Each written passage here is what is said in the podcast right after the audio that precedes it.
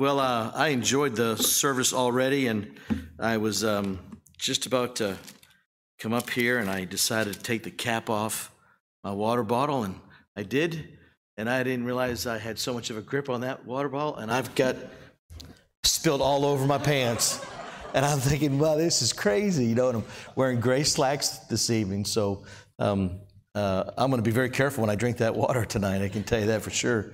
Um, I was just thinking of Joel Travis's missions letter. I'm just going back in my mind when Joel and Tahana were at Heartland, is uh, as young as Seth is, and uh, just seeing them just kind of falling in love, and and then uh, getting trained there at Heartland, and now. Honestly, the things that I've heard um, regarding Joel and Tahana's ministry, one day we may very well read books about what God did there in Nepal, and uh, then to see Frank and Amber Corley to follow and now to be there to help them. It's just just a wonderful story. And so, and then to see Daniel at the school. And so you're a part of that because uh, you've been supporting the Travises, I know, a good long time. I'm confident of that. And to see that and then to see their son training now for ministry along with your pastor's son, that's pretty awesome. And so your church has been involved in really seeing that type of thing for years and years.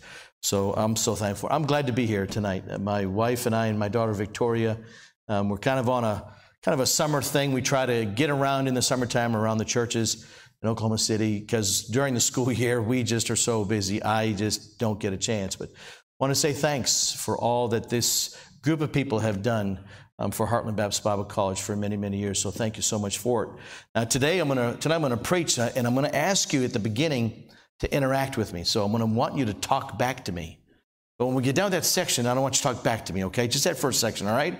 But I want to give you an opportunity. We're going to interview some of you here this evening. And so, just by kind of letting you speak up from where you're at, would you describe to me in a couple of words, maybe a sentence or two, what it's like to have a close relationship with your spouse, to have a good marriage? Now, some of you I know, and I'll call on you, and you don't think I will call on you, but I'm looking at you right now, so I might call on you. So you better go ahead and volunteer, or I'll voluntold you. Give me just someone raise your hand and tell me what it's like to have a close relationship with, the, with your spouse. Yes, ma'am.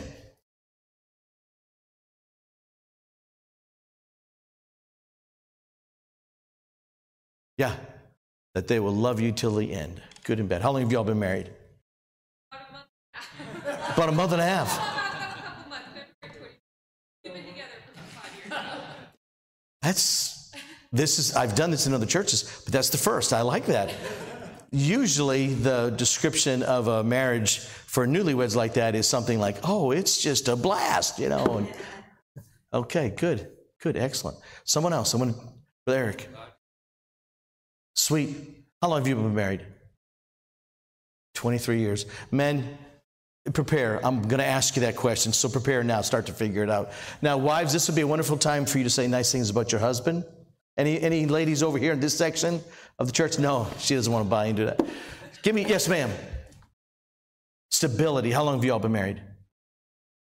Four years. Good, good, good. What's it like to have a good relationship with your spouse? No bad things, because I'm not going to do any marital counseling tonight. Only good things. Guys, this is an easy way to score major brownie points for free.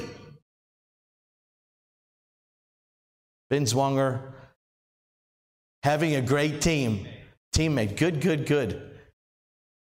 Did you rehearse that? Daniel, is that you back there?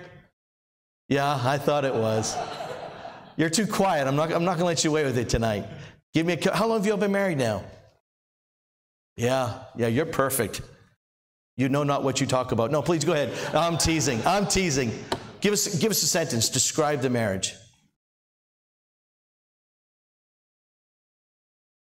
Good communication. Good, good, good. Have you ever heard this said? And this is, see, you, many of you have been married a good long time, and you could be examples to all of us. But have you ever heard this said? No, you know, the longer you're with somebody, you kind of become like them. The longer you're with somebody, the, the more you get to know them. The more time you spend with your spouse, the more you get to know them. The, the more that you get to know them, you might have even had this said before. You two are starting to look like each other. Have you ever had that said before? It's, it's sad for some of us, isn't it? it is true, the longer you spend time with your spouse, the more you're going to get to know what they like and what they dislike, what upsets them, what makes them happy. The more time you spend with somebody, the more you're going to be just like them. That time is going to influence each other, and you're going to, you're going to learn what they prefer. Wouldn't that be true in marriage across the board?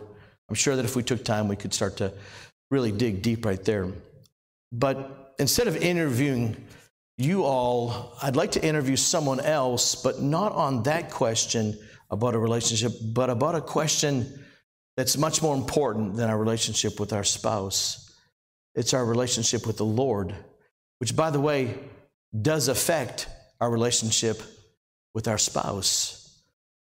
But I don't want to interview one of you all because I don't know whether you're on a good day or a bad day regarding your relationship with God. Because aren't you just like me? One day we're on, and one day we're not. One day we're synchronized with the Lord, with His Word, and then some days we're not. So I don't know who to interview here because I don't know what day you're on. And I don't want to be interviewed on this. This question what's it like to have a really close relationship, not with your spouse, but with God? But do you know who I think of? David, the psalmist. So, in a few moments, we're going to read what I'm going to just kind of for a moment, a little bit of liberty here. I'm going to read in Psalms a script as if we are interviewing David and asking him just this core question David, what's it like to have a close walk with God? And we'll see what he's going to say to us because David was a man after God's own what? Now, that's recorded in Scripture. So we have to have just based upon that, the safe assumption to say he knew something what it's like to have a close walk with God. As a matter of fact, David had his own days he was off and days he was on. Just like who? You and me. But let's look at Psalms 116. And with a little bit of liberty, I'm just going to ask you to give me that liberty as I just kind of walk us through and I carefully take a drink of water. Psalms 116. We're just going to pray right now, and then I'll just right into this, this passage. We're going to work our way through this passage in the whole lesson. Lord, just take this time and, and use it as you will. It's not by accident that all this has taken place already this, this evening, and even what's taken place this week in our lives, it's not by accident. And then to turn to this passage we are confident that it's all choreographed by you. Thank you for being that, Lord, to us. Help us all tonight to understand what it's like to have a real close relationship with you. We ask in that wonderful name of Jesus Christ. Amen.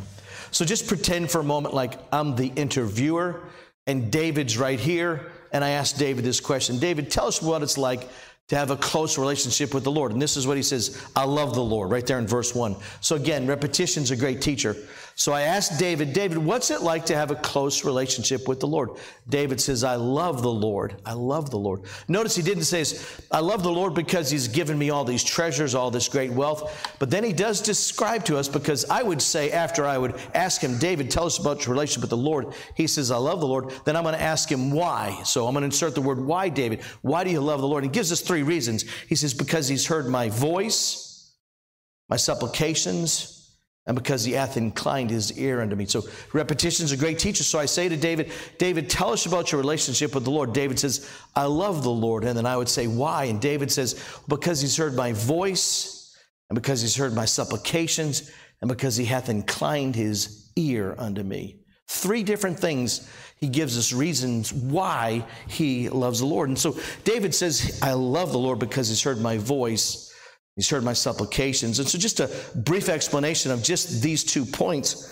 When you think of David saying, When he's heard my voice, versus when he's heard my words, versus when he's heard my supplications, David is saying, just a little bit of study of this passage means simply this David says that God even heard David when he couldn't put together words to speak of.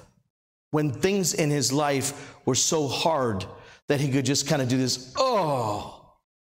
David, if you are a student of the Bible for any amount of time, you know that David, in various times of his life, he got a punch in the what? Gut.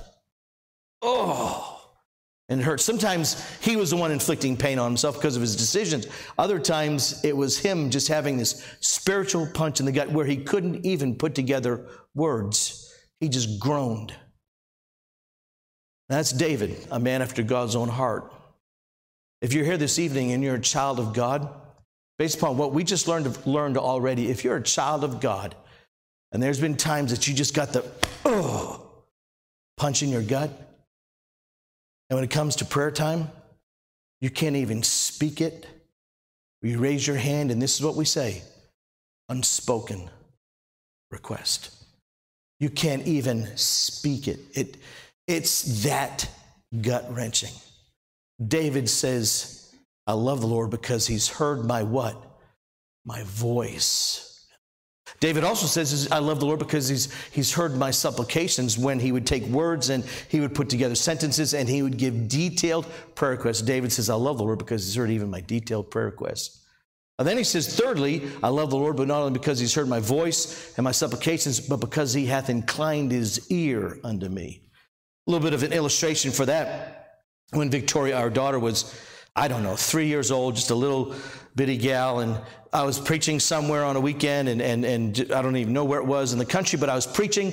The normal protocol habit would be to go to the foyer after the church service would be over with, and I'd we'd be standing there with the preacher and his family and shaking hands with people. That's what I was doing one Sunday morning, and I was talking to this gentleman, and uh, Victoria came up and and uh, just you know just bumped into me and started asking me questions, and I said, Victoria, just just hush up and stand there and be quiet until I'm done talking to this gentleman. And when we get back to the hotel this afternoon, I got some things to explain to you. So she did that. She stood there and followed my instructions when we got back to the hotel. I gave her more detailed instructions. And they're basically this Victoria, next time you, you need me when I'm talking to someone, you come up and you just tug on my coat and you let me know that you're there. And then you just stand there and you be quiet and you don't interrupt me while I'm giving this man my attention. And when I'm done giving him my attention, then I may give you my attention. Just stand there and wait until I'm done with this guy. So that night, that's what she did. She came up and tugged on my jacket and she just stood there. And when I was done talking to that individual, Victoria was a little gal back then, and she's a little gal now, and she was quiet back then, and she's quiet now. And so back then, I had to incline my ear unto her. That means in this foyer, I had to lean over. I had to lean over like this. And because it was a large foyer with a lot of people, I had to cup my ear to hear my daughter. Her father had to lean over, incline to hear her. And she had to wait behind somebody to do that. And she had to come and let me know that she's there. But if you're a child of God tonight, you don't have to come into his presence and let him know you're there. He knows when you're there. He knows when you come into his presence. He knows when you need him. And you don't have to wait in line behind someone else. Aren't you glad if you're a Christian this evening that you don't have to wait in line to talk to God behind anybody else? That's an incredible thought. That's an encouraging thought. You don't have to come and, and let him know you're there, and, and you don't have to wait until he gets done doing this task or talking to this person. He just inclines his ear. Oh, and by the way, he doesn't come down from where he is. He can do all of that at the same time, but yet he inclines his ear unto you. And if you are like David, a child of God, and you want to have a close walk with God, or if you want to know what it's like to have a close relationship with the Lord, we must have the realization that we have a God who will incline his ear unto us. What an incredible thought. Another picture about inclining one's ear. I can remember when I was pastoring a spot outside of Springfield, Missouri, I had a wonderful privilege of pastoring a couple named Bonnie and Jesse. Bonnie and Jesse Mast. Jesse was injured from the, the mid chest down as a young adult as a young uh, married man, maybe in his mid 20s, in a construction accident, completely paralyzed from him here down. And Bonnie took care of him faithfully all of his years. And when Jesse was, was near death, Bonnie called me and she says, Preacher, he's in the hospital. They're telling me it's going to happen this afternoon. Can you, can you come? And I said, Yeah, absolutely. So went down there and, and You know, went in there and, and Jesse had the oxygen mask on. Some of you know exactly the scene I'm talking about. When Jesse had the oxygen mask on, every time he would say something, uh, it's how it just sounded like that. That's how it sounded. And Bonnie would go over there if she was over here talking to me on the on the other end of the bedroom, she the, the hospital room. She'd run over there and she'd say, "What'd you say, Jess? What'd you say, Jess?" She wanted to hear everything he had to say. As time went on throughout the afternoon, his breath was was less. His life was just ebbing away before us. You could barely hear what he had to say. Before the afternoon was over with, it got down to just. And Bonnie just went over there and took the oxygen mask right off and hiked up her skirt and got into the hospital bed with him and leaned over and took her earlobe and put it right on his lips so she could hear the last words he would say to her. That's a sweet picture of inclining. That's also a great picture of our Lord who will get up in wherever you are, in whatever your situation is, and He wants to hear every word you want to say to Him. He's your Heavenly Father, and He's God Almighty. You want to know what it's like to have a close relationship with God? We need to have the realization that our Heavenly Father wants to hear everything he, we want to say to Him. Now, I don't know of any situations, none. And if a pastor was to ever give me a clue of what's happening in a church, I would say, Don't tell me, don't tell me. I want to be free by the Spirit of God. But if you're here this evening, and figuratively, you're just wondering, is God really hearing me? I can tell you based upon Scripture, not only is He hearing you, He's inclining and leaning over. We see later in the scripture, we would say to David as we go through this interview process, Well, then tell me more, David. And David says right there in that next verse, Then I will call upon him as long as I live. The end of verse 2. Wow. David, then what? Then, when you've had that happen to you, when you come to the realization that God's heard your voice and your supplications and inclines his ear unto you, tell us more, David. Explain to us about some times that you've had some valleys, because we know that David has had some valley struggles and some mountain topics. Uh, victories as well. Well, David says in verse 3, Well, let me tell you about this time where the sorrows, verse 3, of death compassed me. That means that he had death over here, here, here, all around him. And there was the sorrows of death all around him. But not only that, he says, and the pains of hell get hold upon. Meaning he just felt like he was going to just be sucked right into hell while he had death over here and death over here. And he says, I found trouble. But it wasn't just trouble. He says, I found great sorrow as well. David had experienced death after death, trouble and sorrow, pains of hell. I can go back in my own family's life, the family that I grew up in. And there was times when we would have a, a tower of trouble within our family. I mean a, a skyscraper tower of trouble with a family member. And we knew as believers, if that isn't fixed, that tower of trouble is going to develop into a great tower of sorrow. And I too know what it's like to have some death around us. Maybe you do too. Maybe you've been to the doctors way too much lately.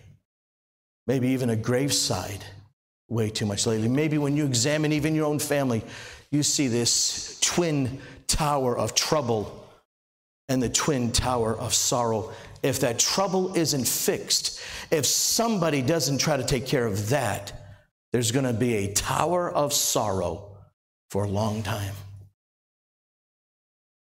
David had that type of season. David, when you had death all around you, David, when you had trouble and sorrow, what'd you do then? What, what did you do then? David, tell us what to do. David says, Then I called upon the name of the Lord.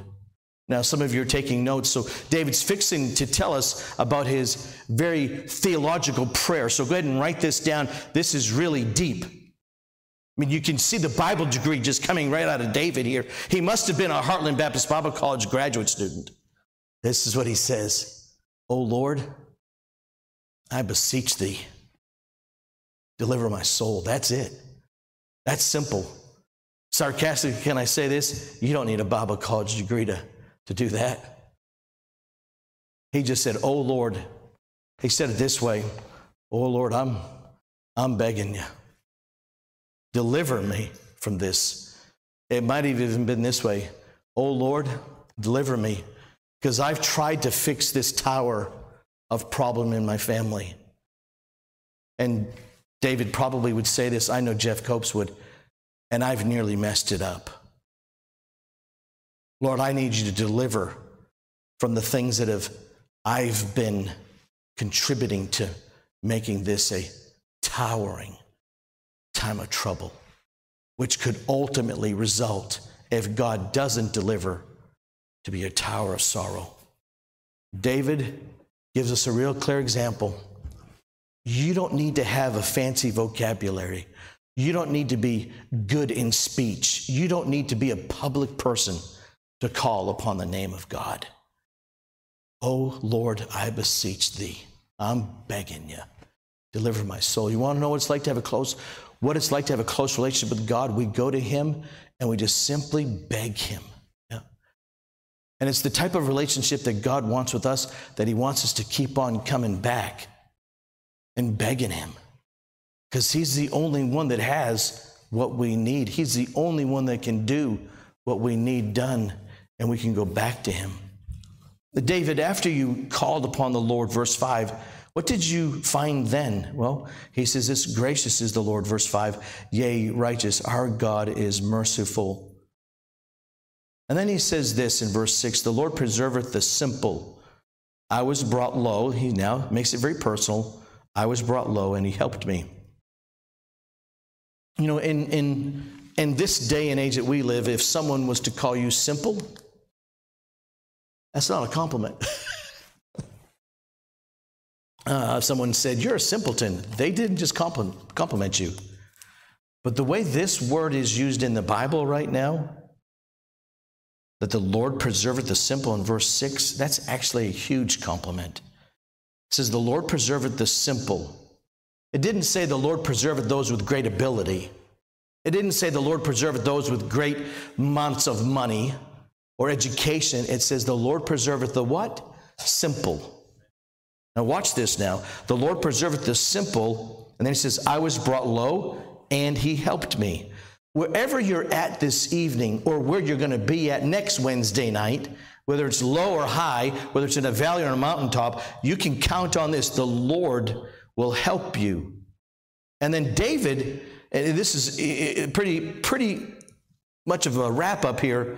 In verse 7, he actually starts to talk to himself. Now, I don't recommend that. That's not a good thing, all right? Many times you go down the road now and you see people, you hope they're talking on the cell phone. If not, they're talking to themselves. And in this day and age, it's kind of weird to talk to yourself. Now, I talk to myself when I'm out in the woods all by myself, but I don't talk to myself other than that. It can be very dangerous. But David is talking to himself, and look at what he tells himself. He says, Return, verse 7, unto thy rest, personal rest. So that must mean that David's been in times where he wasn't at rest or when he was at unrest. David says, Return unto thy rest. And then he says, Oh, my soul, for the Lord hath dealt bountifully with thee. For thou hast delivered my soul from death, mine eyes from tears, and my feet from falling. So again, verse 6 the Lord preserveth the simple. Verse 7 return unto thy rest. David is referring to, in these two pockets of these two verses, he's saying that those that simply, simple, rely upon God are going to be preserved by God.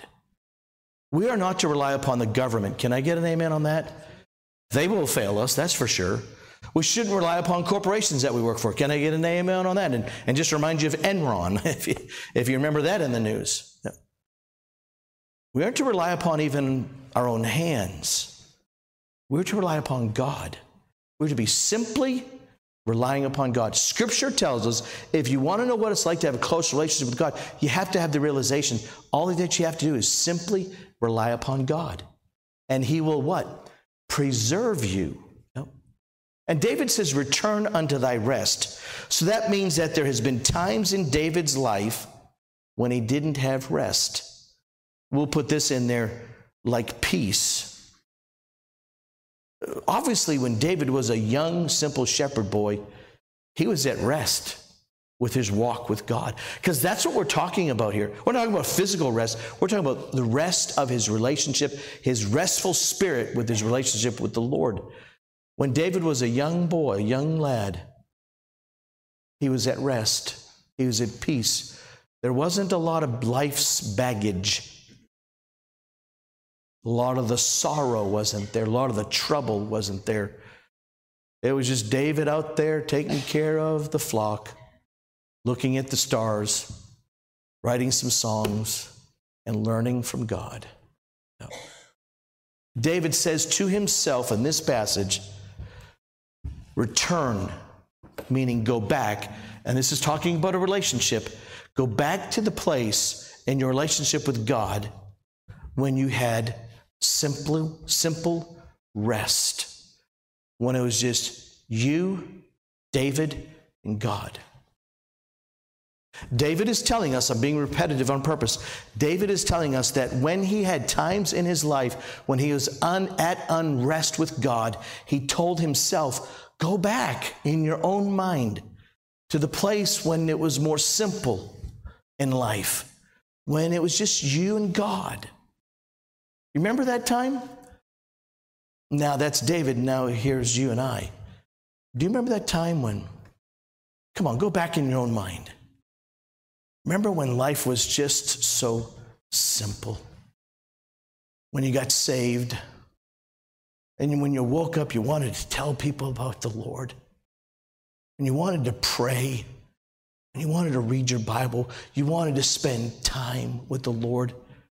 And now we get so busy that we have to find time in a busy schedule just to spend moments with God, the Almighty, our Heavenly Father, the one who hears our voice our supplications, who inclines his ear unto us, the one who can comfort us when we have sorrow all around us. Come on, let's do it again. Think of a time when you were just simply relying upon God.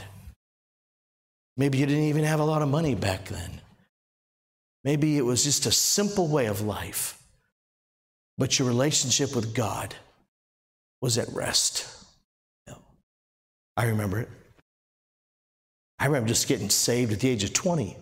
I, I was, I, was a, I was a drug baby. My, my mother drugged me to church from the day I was born.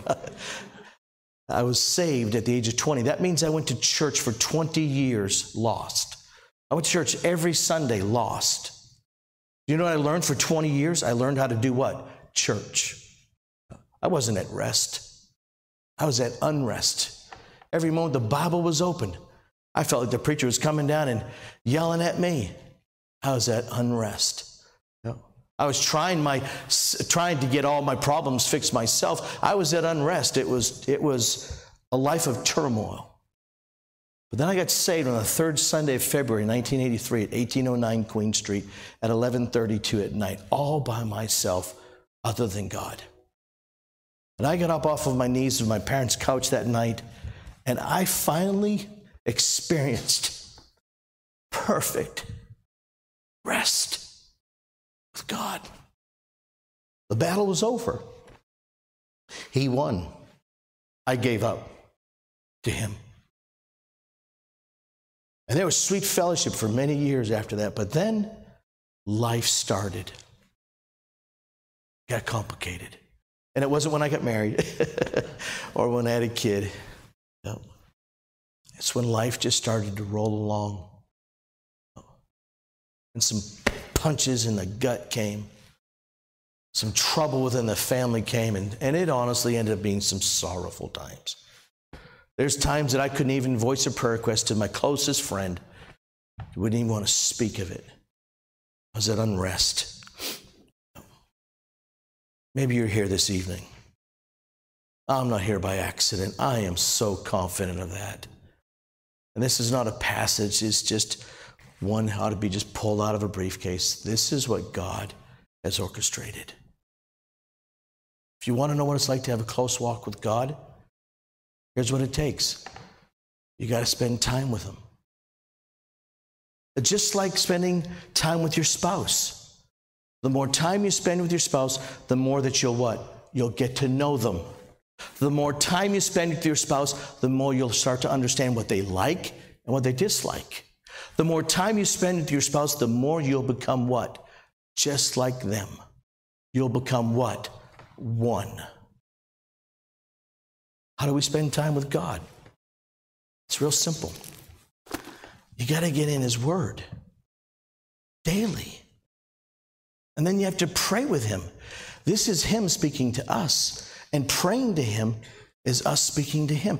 That's a relationship, just like with your spouse.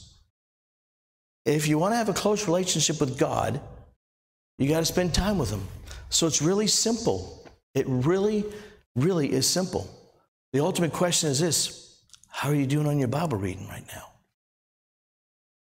Did you read this morning? Will you read tonight? That's not a slap.